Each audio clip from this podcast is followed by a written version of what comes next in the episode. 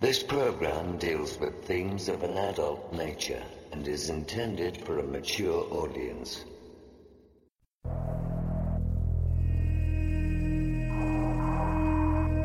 The very word secrecy is repugnant in a free and open society.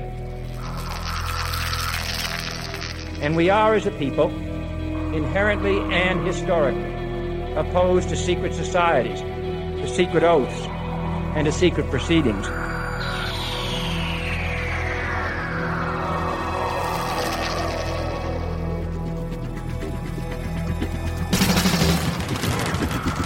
Our differences worldwide would vanish if we were facing an alien threat from outside of this world.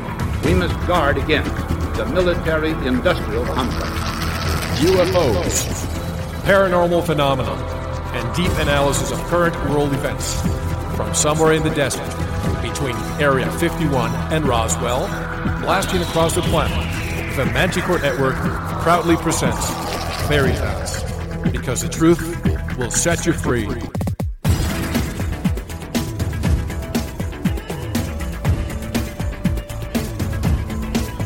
Headline edition, July 8, 1947. The Army Air Forces has announced that a flying disc has been found and is now in the possession of the Army. I'm as mad as hell, and I'm not going to take this anymore! The power they took from the people will return to the people. The Matrix is everywhere. It is all around us. It is the world that has been pulled over your eyes to blind you from the truth. Shall I tell you what I find beautiful about you? You are at your very best when things are worse. Sooner or later, though, you always have to wake up. Be skeptical, but don't close your mind.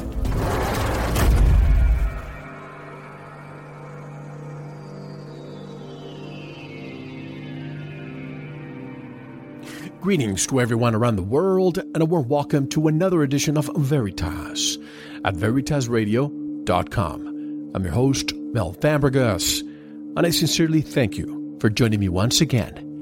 And if this is your first time, please make yourself at home. I want to thank you, Veritas member, for making the truth journey possible. Please subscribe at veritasradio.com to listen to all segments of tonight's interview and all of our material. And when you subscribe, you are essentially upgrading your mind. And don't forget to visit the Veritas store for MMS, USB drives, and everything else we have to offer. And yes, even during tonight's interview and the books that will be discussed, MMS is prominently mentioned as a very important survival tool. By the way, there's another resource that I'm not sure you know exists the Facebook like page. One of our associates, Samantha, is in charge of this, and every day she sends me a dozen or two stories of interest, and I filter the ones I deem most interesting to you.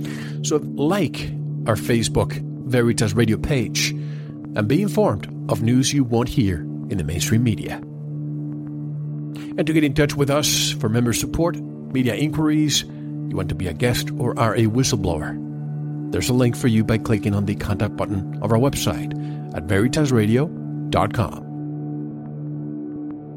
Did you know that if the power grid fails in the United States, we could be facing thousands of Chernobyls all happening at the same time? There are approximately 104 nuclear reactors in the United States. What should we do if one of these reactors went into meltdown? Tonight, we'll discuss six trends, each of which are potential civilization busters. These trends may be forming into the perfect storm for collapse. Do we have a chance for avoiding long term collapse of the world as we know it? Every time a natural disaster is on the horizon, like a huge blizzard or a major hurricane, the so called experts on the radio and TV tell us what they think we need to do to be prepared. Yet, people always find themselves grossly unprepared. What things are they not telling us that we need to know? And what are some of the most important things in your 72 hour survival kit that are lacking in what these so called experts recommend?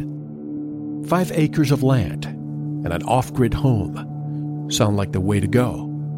But quite frankly, they are out of reach for most people who are living from paycheck to paycheck. Are those without extra cash just out of luck? Or is there hope? What can we do to prepare? There are dark clouds gathering on the horizon. Collectively, they are converging to form the perfect storm, a storm of such magnitude that it will dwarf anything that mankind has ever seen. If we are unsuccessful in our attempts to calm this storm, without a doubt, it will destroy life as we know it on planet Earth. For this, and ways to survive when disaster strikes, or technology fails, and ways to prevent these disasters, and live in a sustainable world. Matthew Stein is tonight's special guest. Right now on Veritas.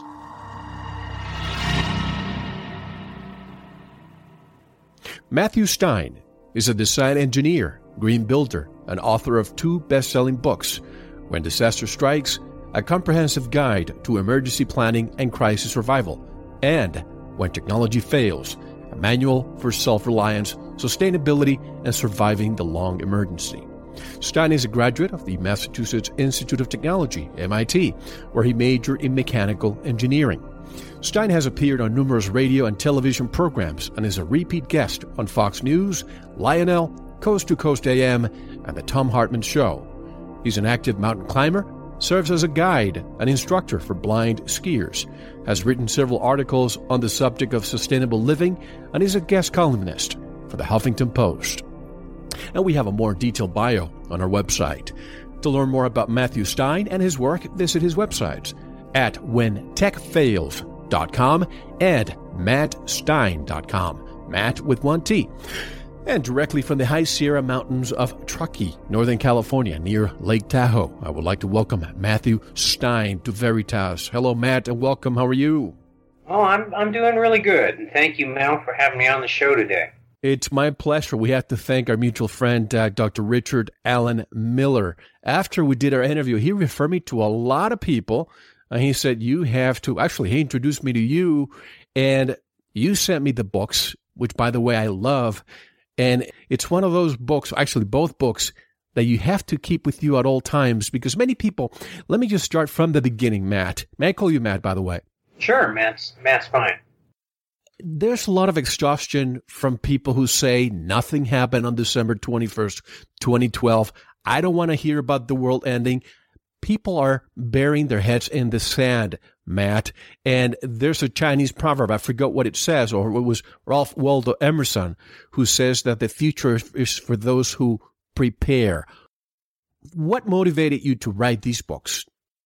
Well, the the Chinese proverb that I start one of my books with and on my website is Is it not too late if one waits until one's thirsty to begin digging a well? Right. And uh, so I've I've had concerns about the, the trends of in our world that are headed for collapse for, for decades, but I didn't really do much about them. I was just kind of like knew that the uh, there were storm clouds gathering on the horizon, and somewhere within my life, unless I die, happened to die young, I would probably see major major collapse, major calamities, and you know affecting large percentage of the population of the planet. But back in 1997, uh, at that time, I'd had a 20 year practice of mostly daily prayer and meditation. Uh, nothing fanatic, but a nice way to start my day. And, and occasionally, as a design engineer, when I was banging my head against the wall and on design problems and not really happy with the solution I could figure out with my head, I'd pray and I'd meditate and I'd ask for help, and pictures would snap into my head. Well, in Thanksgiving of 1997, give or take a few days, I just made a very generic request in my morning session of prayer and meditation. I just asked for guidance, like guide me. You know, what am I supposed to do in my life? Guide me.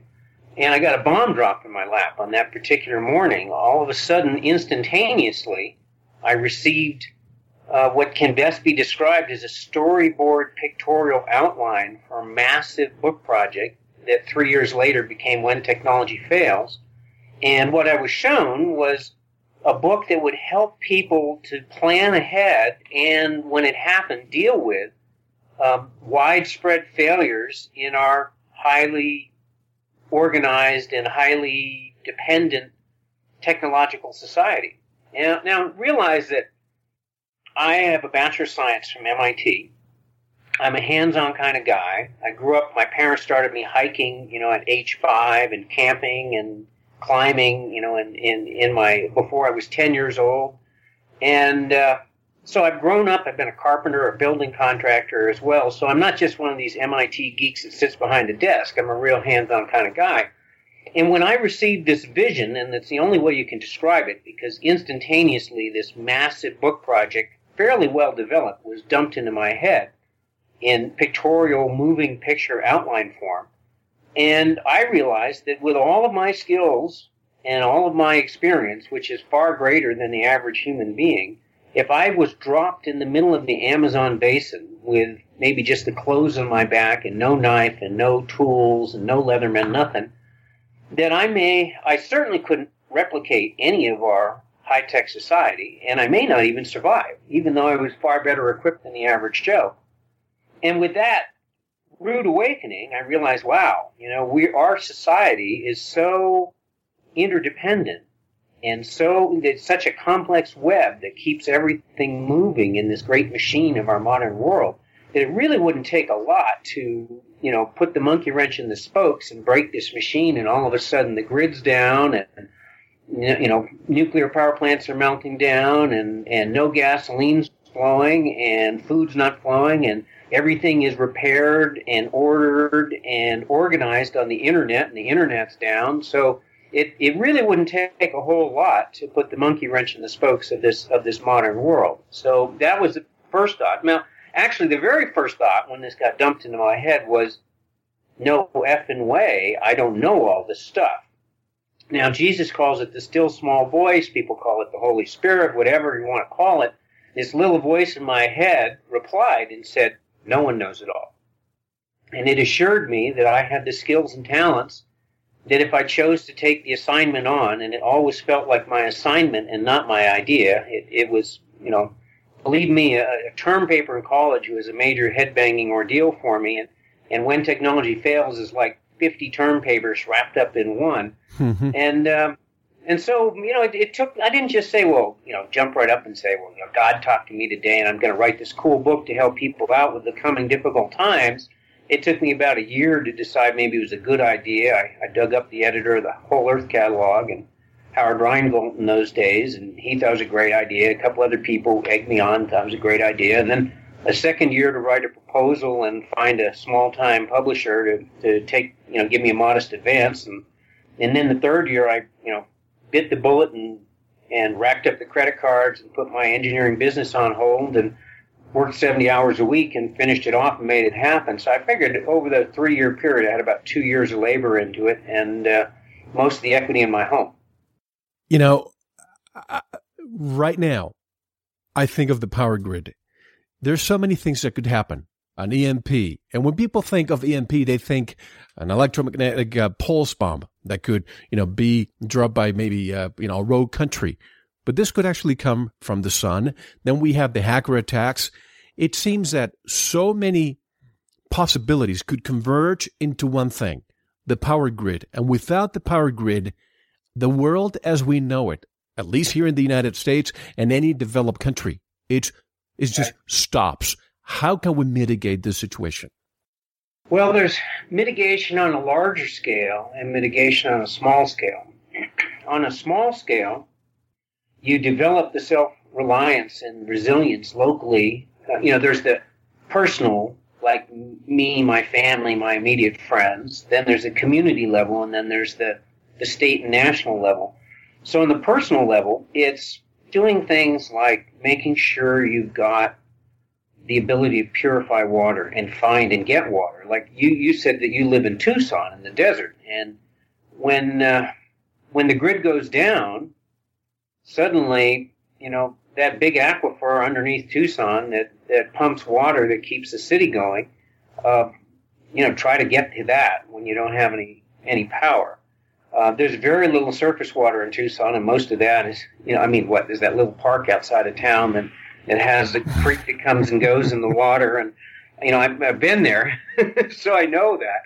And what is a city? How many? You got a million people or something in Tucson? Half a million? I don't know how big it is. a it is. million, yeah. Yeah. So what does a million people do when there's, you know, that little reservoir on the side of town is about the only surface water you got, unless maybe it's a big rainfall in the wintertime. What what happens to that million people all of a sudden? You know, and and uh, and then if there's no grid and there's no gasoline pumping, how far are they going to get out of town on on the gas that's in their tank? And and so you know, there's there's a lot of ramifications there. So you got to think ahead. Like, wow, in this situation where the grid is down, what do I do? How do I survive for three days, five days, a week, two weeks, a month, six months, a year? You know, and, and then you have to think about the threat level and, and your level of paranoia or concern of do you think it's going to go down long term? And and uh, you, you know you're running the show, but I'd like to talk about the real possibility, and not just possibility, but probability that it will go down for a very long term, like months, possibly years in some places, but many months in, over most of our country, and uh, due to just a natural event from the sun, which is guaranteed to happen. It happens every uh, 75 to 100 years in the average. It's been 90 years since the last time it happened, and and so it, it's like a guaranteed event. Now so on the personal level, it's how do I deal with myself, my family, my friends, whoever I want to consider in the short term and possibly long term if it's down. Then on the community level, it's like, okay, can we build local resilience? There's a wonderful movement called the Transition Town Movement. And uh, there's the books by Hopkins, Rob Hopkins, on the Transition Town Movement and that's people who've been very concerned about the peak in world oil production and getting communities to start thinking ahead and planning ahead for the decline, which we're right at right now. We're kind of like on the peak right now. It's never going to get, they're never going to get any more hydrocarbons out of the ground than they're getting now, and they're going to, and they're seeing diminishing returns and, and having to do things like burn, you know, a barrel of, of oil for every half every barrel and a half or two barrels they get out to, to get like tar sands out of Canada. So it's like flaming up all of this oil just to get the oil out of the ground, and because the easy to get to stuff is mostly gone. So it's you know we're in a world where we've got all these converging trends that even if the sun never has a super solar storm that wipes out the grid, and even if there's never an EMP, and even if there's never a pole shift, and even if there's never any of these you know, a, a comet or a, a meteorite, large, small asteroid hitting the planet, even if none of those big black swan game changing events ever happens, just the way we're doing business in our world, these trends are guaranteed to collapse the world as we know it, unless we radically change the way we do things in the world. And I wrote an article called The Perfect Storm Six Trends Converging on Collapse. You can Google it and go to Huffington Post and went quite viral on the internet. I've, I've written like dozens of articles, but two of them in my life went extremely viral and are extremely important because they're talking about real threats to our planet that could take things down long term to where if and when our technological civilization recovers, it will be an extremely different world from the one it was before before that those events happened. So the perfect storm is six trends where you know, it, we all go to school and we draw graphs, and you know, if the graph is is headed down and you don't do something different of a, graphing a trend, and it's going to eventually hit bottom, which means collapse time. You know, things crash. And we've got six major trends identified in that article. They're all headed for that collapse point. Now, when they're going to hit the collapse, and how resilient our world is, and how much punishment our planet can take before you know we hit a tipping point and things really fall apart, no one really knows for sure. But we do know that if we don't change those trends, they're going to hit the bottom because that's the way graphs are and trends are. Now, the other article I wrote that went quite viral and is extremely important is called 400 Chernobyls. And there's varying versions of it on the internet and, and a version of it that printed in Nexus magazine and that's uh, sent all over the world. And and that's talking about the the threats of both solar super solar storms and uh, EMP, electromagnetic pulse, which is what you were mentioning, where some rogue nation or organization decides they really want to put it to the United States, and they launch a nuclear bomb on a missile and then blow it off between like. Thank you for listening. To unlock the full two hour interview, including video formats, downloads, transcripts, exclusive articles, and more, subscribe to Veritas Plus now. Gain access to our entire archive dating back to 2008. Just click subscribe at veritasradio.com. Because you don't want to believe, you want to know. Subscribe now. To listen to the rest and all of our exclusive material, proceed to the Veritas Plus member section or join the Veritas Plus family by subscribing. Click on the subscribe button at veritasradio.com. Don't forget to visit the Veritas store for focused life force energy. Get a 15 day free trial today with no credit card required. And if you want to get in touch with Mel, want to be a guest on this radio program, have a guest suggestion, or have feedback, just click on the contact button on our website at veritasradio.com. Now, proceed to the Veritas Plus member section or subscribe to listen to the rest of the interview. You don't want to miss it because you don't want to believe, you want to know.